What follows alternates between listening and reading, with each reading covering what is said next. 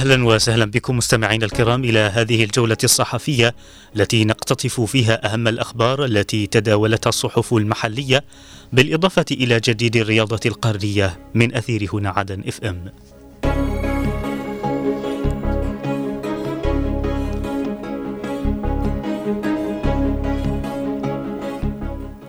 البداية من موقع المجلس الانتقالي ومنه نقرأ الرئيس الزبيدي يصل سويسرا للمشاركة في المنتدى الاقتصادي العالمي. في حوار مع صحيفة الجارديان الرئيس الزبيدي الضربات الجوية ضد الحوثيين ليست كافية. فريق الحوار الوطني الجنوبي يلتقي المجلس التنسيقي الأعلى لجمعية المتقاعدين العسكريين والأمنيين المسرحين قسرا.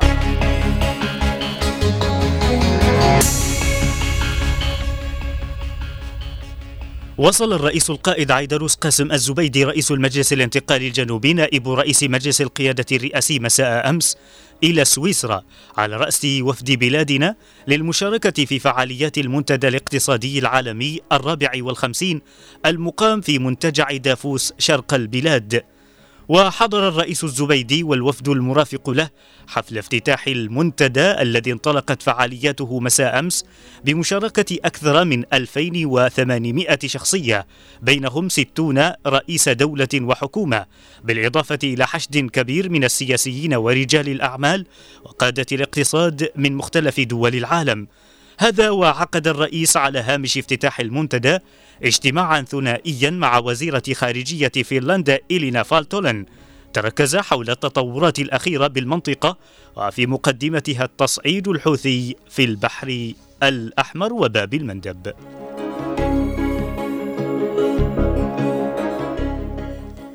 أكد الرئيس القائد عيدروس الزبيدي أن الغارات الجوية التي تقودها الولايات المتحدة ضد ميليشيا الحوثي الإرهابية ليست كافية ويجب دعم القوات البرية اللوجستية.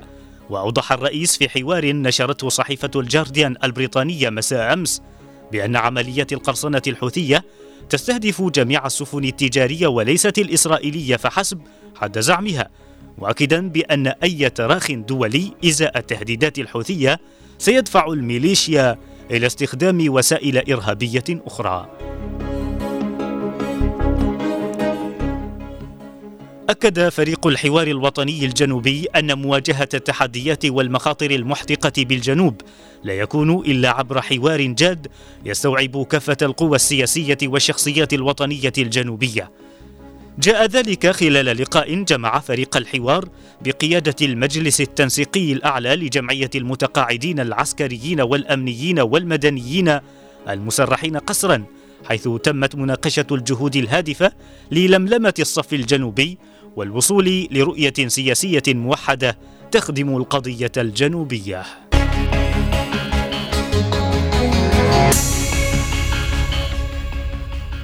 وإلى موقع درع الجنوب مستمعين ومنه نقرأ لملس يفتتح مبنى السلطة المحلية بالمعلى. مصدر عسكري يكشف تفاصيل الصاروخ الحوثي الذي استهدف قرى النائية في جحاف.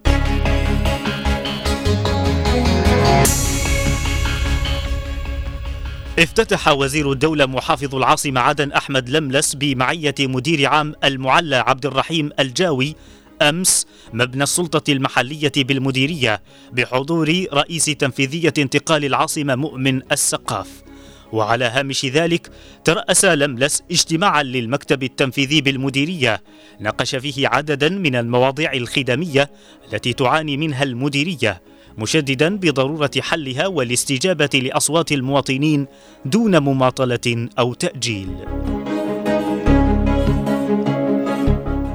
كشف مصدر عسكري في القوات المسلحة الجنوبية أن الصاروخ الذي أطلقته ميليشيا الحوثي الإرهابية أمس من مناطق سيطرتها بمحافظة البيضاء اليمنية سقط على بعد 500 متر من القرى الآهلة بالسكان في منطقة نائية بمديرية جحاف مشيرا إلى أنها بعيدة عن مسرح العملية القتالية. وأوضح المصدر أن الصاروخ تسبب بحالة من الهلع بين سكان المنطقة وأدى إلى تضرر عدد من المنازل مؤكدا بأنه لم يسفر عن أي خسائر بشرية.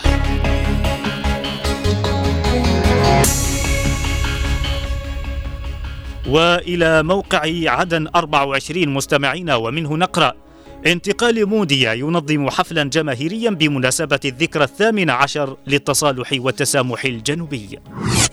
انتقال صيرة يدشن دورة دروس التقوية لطلاب النقل في المدارس الأساسية والثانوية.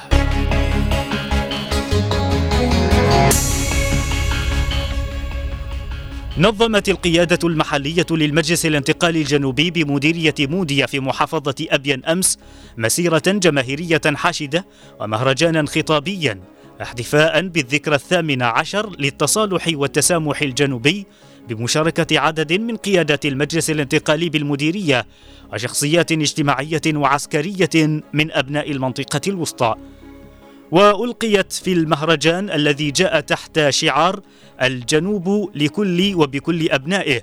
عدد من الكلمات أكدت في مجملها أن التصالح والتسامح سيظل النهج الأصيل الذي ينير الطريق مؤكدة بأنه صار واقعا ملموسا لدى الجنوبيين كافة. دشنت القيادة المحلية للمجلس الانتقالي في مديرية صيرة بالعاصمة عدن أمس دورة دروس التقوية لطلاب النقل في المدارس الأساسية والثانوية بالمديرية بحضور رئيس تنفيذية انتقال العاصمة مؤمن السقاف. وخلال التدشين الذي حضره رئيس تنفيذية انتقال مديرية صيرة العقيد محمد جار الله أكد السقاف أهمية الدورة في تقوية مدارك الطلاب وتحسين مستواهم العلمي في ظل ما عاناه قطاع التربية في الجنوب من تهميش جراء سياسة الاحتلال اليمني مشيرا إلى أن المجلس الانتقالي يولي هذا الجانب اهتماما كبيرا وسيقوم بتعميم مثل هذه الدورات على جميع مديريات العاصمة عدن.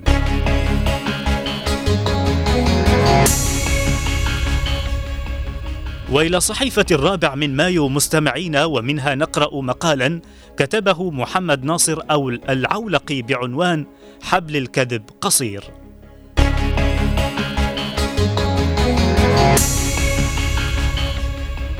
يقول العولقي في مقاله بعد أن كان أعداء الجنوب يزعمون تخادم المجلس الانتقالي مع الحوثي ها هو الواقع اليوم يكشف حقيقة الموقف. وبعد عملية استهداف الحوثيين للسفن المارة في البحر الأحمر تحولت كل الأقلام والأصوات الإخوانية وغيرها من القوى اليمنية المعادية للجنوب والمجلس الانتقالي تصطف في صف الحوثي مهللة ومكبرة لخطابات الناطق الرسمي للميليشيات الانقلابية بطريقة تفوق الإعلام الحوثي نفسه. في وقت اعتبر فيه الإعلام الجنوبي هجمات الحوثيين على السفن التجارية مسرحيات هزلية.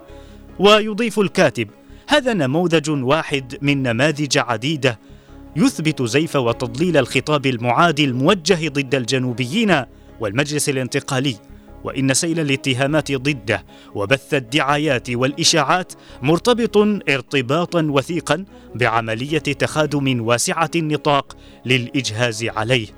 ويختم الكاتب مقاله بالقول ليعلم الشعب الجنوبي قاطبة بأن الإجهاز على الانتقال هو في الأصل إجهاز على ما يحمله من مشروع وطني يعيد لشعب الجنوب حريته واستقلاله.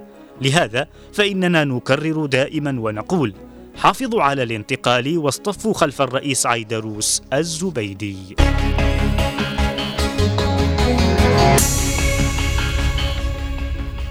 وإلى صحيفة الشرق الأوسط مستمعينا الكرام ومنها نقرأ جديد الرياضة.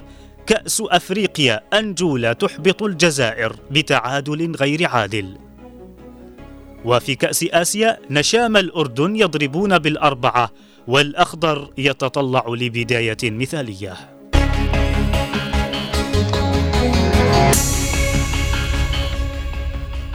ضيع المنتخب الجزائري فوزا كان بمتناول يده مكتفيا بالتعادل بهدف لمثله أمام المنتخب الأنجولي في إطار الجولة الأولى من بطولة كأس الأمم الإفريقية المقامة في ساحل العاج.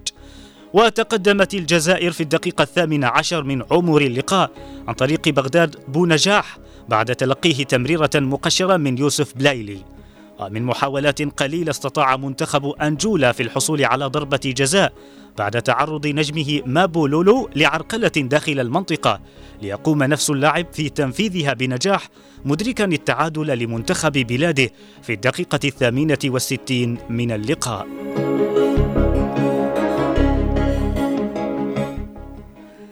افتتح منتخب الأردن مشواره في بطولة كأس آسيا لكرة القدم بأفضل طريقة بعد فوزه على المنتخب الماليزي برباعية نظيفة أمس في إطار الجولة الأولى من دور المجموعات.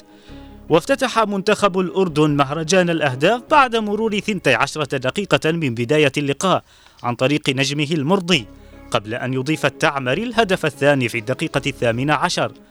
وأثمر ضغط منتخب النشامة عن هدف ثالث جاء عن طريق المرضي في الدقيقة الثانية والثلاثين. وسط محاولات ماليزية لتقليص الفارق في الدقائق المتبقية من اللقاء أبى التعمري إلا أن يكمل هذا المهرجان بهدف رابع جاء في الدقيقة الخامسة والثمانين. وبهذا الفوز انفرد منتخب الأردن بصدارة المجموعة الخامسة برصيد ثلاث نقاط بفارق الأهداف عن كوريا الجنوبية التي تجاوزت البحرين بثلاثة أهداف لهدف واحد. يأمل المنتخب السعودي لتسجيل انطلاقة قوية في منافسات بطولة كأس آسيا المقامة في قطر وضع حد لصيام التتويج القاري الغائب عنه منذ 28 عاما وذلك عندما يلتقي جاره العماني اليوم على استاد خليفة الدول في الدوحة ضمن المجموعة السادسة. ويتطلع الأخضر لتحقيق اللقب الرابع في تاريخه لمعادلة الرقم القياسي المسجل باسم اليابان معتمدا على عدد من الأسماء القوية.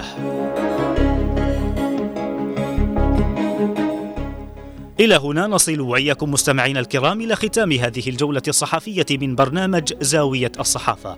أرق التحايا وأعطرها مني ومن زميلي من الإخراج محمد خليل وفي أمان الله.